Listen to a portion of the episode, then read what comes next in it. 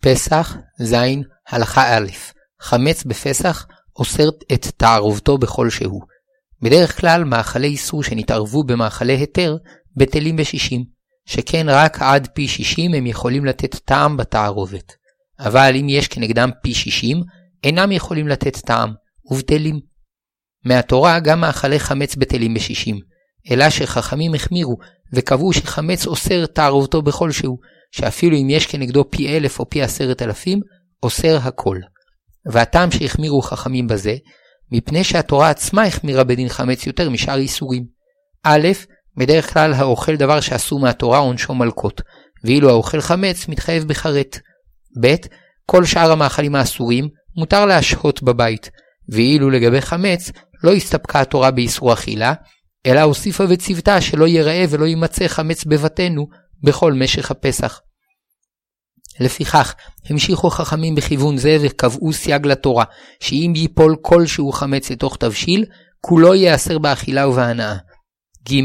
כל שאר איסורי האכילה אסורים כל השנה ואדם רגיל לפרוש מהם, אבל חמץ, כיוון שרגילים לאוכלו בכל השנה, יש חשש שמא ישכח איסורו בפסח, ולכן החמירו בו חכמים יותר, כדי שיזכרו הכל להיזהר בו.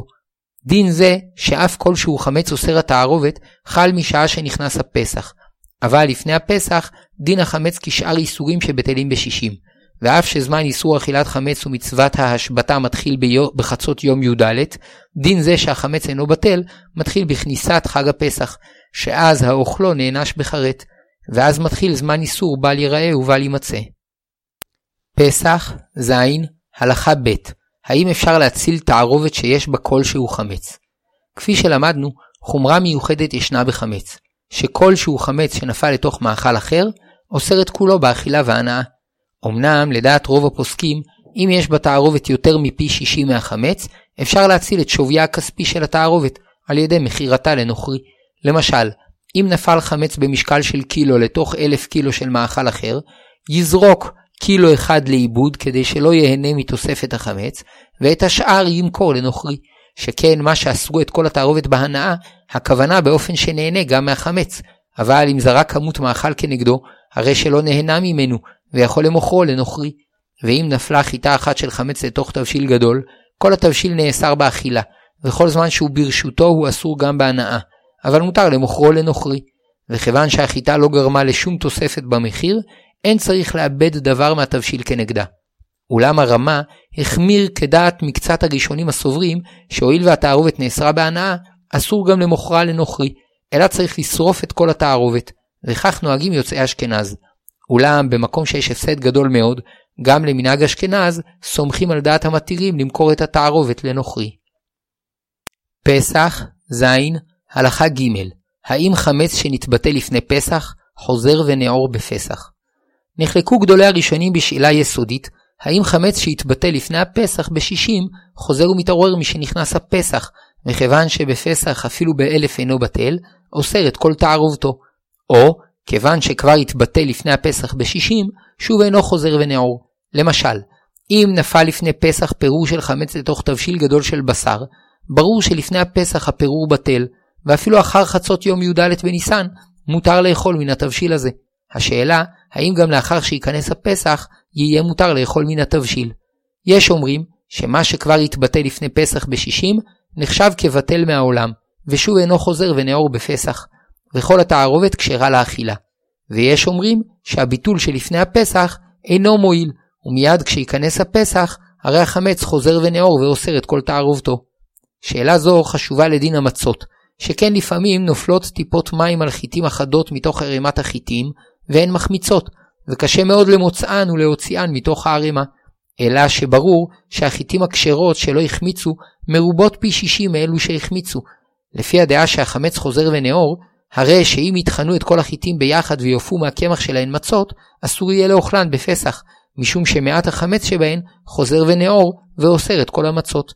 ולכן יש להקפיד שלא תהיה אפילו חיטה אחת שהחמיצה בתוך החיטים שמכינים מהם קמח למצות. אולם לפי הדעה שהחמץ שהתבטא לפני הפסח אינו חוזר ונאור, המצות כשרות לפסח, ואין צורך לברר את החיטים אחת אחת כדי להוציא מתוכן חיטים שהחמיצו, מפני שהן כבר בטלו בשישים לפני הפסח. פסח, ז, הלכה ד' הלכה למעשה בדין חוזר ונאור. למעשה, רבים פוסקים כדעת הסוברים שחמץ שהתבטל בשישים לפני פסח אינו חוזר ונאור, ומותר לאכול את התערובת הזו בפסח. וזאת משום שמן התורה, גם בפסח החמץ בטל בשישים, והחכמים הם שהחמירו לאוסרו בכלשהו. נמצא שהמחלוקת אם החמץ חוזר ונאור, היא מחלוקת באיסור מדברי חכמים, ובספק בדברי חכמים הלכה כמקל, וכן נוהגים למעשה רבים מיוצאי ספרד. ויש פוסקים שאם החמץ שהתבטא לפני פסח בשישים היה לח, הלכה כמקילים שאינו חוזר ונאור, ואם היה יבש, הלכה כמחמירים וחוזר ונאור. למשל, טיפת בירה שנפלה למשקים אחרים, כיוון שהטיפה נתמזגה ואינה עומדת יותר בפני עצמה, אחר שהתבטלה שוב אינה חוזרת להתעורר ולאסור את התערובת. אבל אם החמץ היה יבש, חוזר ונאור. למשל, פירור חמץ שנפל לתוך מאכל אחר, כיוון שהפירור עדיין עומד לעצמו ולא נתמזג בתערובת, יש בו חשיבות מסוימת, ולכן כשייכנס הפסח, יחזור ויתעורר ויאסור את כל תערובתו. וכן נוהגים למעשה יוצאי אשכנז וחלק מיוצאי ספרד. קמח, מפני דקות חלקיקיו, נחשב כתערובת לח, שעיקר הכוונה בחלוקה שבין לח ליבש, תלויה בשאלה האם האיסור מתמזג לגמרי בהיתר, שבתערובת לחה האיסור מתמזג לגמרי בהיתר, ואילו בתערובת יבשה האיסור נשאר בפני עצמו. לפי זה, אין צורך לברור את החיטים שטוחנים לאפיית מצות, מפני שאחר שהקמח ייתכן, הקמח נעשה מהח... שנעשה מהחיטים המחומצות יתבדל ויתמזג לגמרי בשאר הקמח, וגם כשיגיע פסח שוב לא יתעורר. ויש אומרים שעל פי עיקרון זה, טוב לאפות את המצות לפני הפסח, כדי שאם משהו מהקמח או הבצק יחמיץ בשעת הלישה, יתמזג בשאר הבצק, ויתבטל בשישים לפני הפסח, ושוב לא יחזור להתעורר ולאסור את המצות בפסח. וכן לגבי מצות מכונה, לעתים בעת לישתן, חלקיקי בצק זעירים נתקנאים בין שיני המכונה ושוהים שם זמן שיכולים להחמיץ, ואחר כך נופלים בחזרה לבצק. וכיוון שפירורי הבצק שהחמיץ מתמזגים לגמרי בשאר הבצק, הרי זה כתערובת לך, ואחר שהתבטלו בשישים לפני הפסח, שוב אינם חוזרים ונאורים. וכל זה בדיעבד, אבל לכתחילה, מהדרים לאפות מצות בלא חשש של כלשהו חמץ, והמהדרים מקפידים לאכול בכל ימי הפסח מצה שמורה משעת קצירה, שהיא כשרה גם לדעת המחמירים וסוברים שחוזר ונאור גם בתערובת לך ולך. פסח, ז, הלכה ה' האם חמץ שנותן טעם פגום אוסר תערובתו. כלל מפורסם הוא שנותן טעם לפגם אינו אוסר תערובתו. למשל, בשר טרף שנפל לתוך תבשיל, אם יש בתבשיל פי 60 כנגדו, טעמו של הטרף בטל, והתבשיל מותר באכילה. ואם אין פי 60 כנגד הטרף, כיוון שטעמו ניכר, התבשיל נאסר באכילה. אבל אם טעם בשר הטרפה פגום, כיוון שרק נזק נגרם ממנו לתבשיל, כל זמן שההיתר מרובה על האיסור, התבשיל מותר באכילה. השאלה, מה הדין בתערובת חמץ בפסח?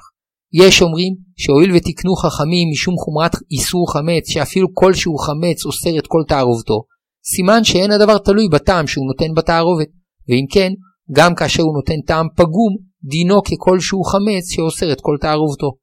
ודעת רוב הראשונים, שלעניין זה דין חמץ כשאר איסורים, שרק במקום ששאר האיסורים בטלים בשישים, דין חמץ חמור יותר שאינו בטל כלל. אבל במקום ששאר האיסורים אינם אוסרים את תערובתם, גם החמץ אינו אוסר תערובתו. למעשה, בעל השולחן ערוך פסק להקל, והרמה כתב שבמדינות אשכנז נהגו להחמיר, שאפילו כלשהו חמץ פגום אוסר את כל תערובתו. נבהר דוגמה למחלוקת זו. סיר שבישלו בו בשר נבלה, טעם הנבלה נדבק ונבלע בדפנותיו, ואם יבשלו בו תבשיל אחר, ייאסר התבשיל מפני טעם הנבלה שנפלט מדפנות, מדפנות הכלי ונבלע בתבשיל. אבל אם יעברו על הסיר 24 שעות מאז שבישלו בו את הנבלה, הרי הטעם שבדפנותיו נפגם, ואם יבשלו בו תבשיל אחר לא ייאסר, מפני שנתן טעם לפגם. וכן אם בטעות יבשלו בפסח בסיר חמץ.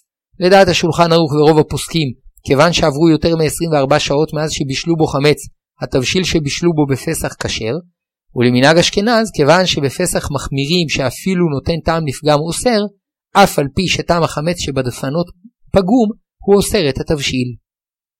פסח, ז, הלכה ו', דין אכילת תערובת חמץ והשהייתה בפסח. דין תערובת חמץ מהתורה מורכב, ונחלקו בו תנאים ואמוראים ראשונים ואחרונים, ונסכם את דיניו בקצרה. קבעה התורה שהאוכל כזית חמץ בפסח נענש בחרט, כזית חמץ שהתערב במאכלים אחרים והיה בתערובת כזית חמץ בכדי שיעור אכילת פרס, נפח של שלוש או ארבע ביצים, ואכל מן התערובת כשיעור פרס, לדעת הרמב"ן ועוד ראשונים חייב כרת, ולדעת הריף והרמב"ם נענש במלקות בלבד. ולדעת רבנו תם, גם אם אכל כזית בלבד מהתערובת, נענש מהתורה. אם אין בתערובת שיעור כזית חמץ בכדי שיעור אכילת פרס, ואכל מן התערובת שיעור שיש בו כזית חמץ, למאור והעיטור חייב מלקות. לטור, בין אם אכל מהתערובת הרבה ובין אם אכל ממנה מעט, אם יש בתערובת טעם חמץ, עבר באיסור תורה, אבל אינו לוקה. ולרמב"ם, עבר באיסור חכמים בלבד. אם החמץ יתערב במינו, למשל, קמח שהחמיץ בקמח שלא החמיץ, כיוון שטעמם שווה, קמח החמץ בטל ברוב מן התורה, אך מכל מקום אסור לאוכלו מדברי חכמים. לגבי איסור השהיית תערובת חמץ בפסח, אם כזית חמץ יתערב במאכלים אחרים, כל זמן שאין יותר מפי שישים כנגדו, עובר עליו בשני איסורים, בל יראה ובל יימצא. ואם היה בתערובת יותר מפי שישים, החמץ מתבטל מהתורה ואינו עובר עליו. וכן אם החמץ יתערב במינו, כגון קמח שהחמיץ בקמח אחר והם שווים בטעמם, אם הקמח הכשר מרובה, מהתורה החמץ בטל בו ואינו עובר באיסור. ואף שבשני אופנים אלו אין עוברים באיסור תורה, מדברי חכמים צריך לבערו, שמא יאכלנו בפסח.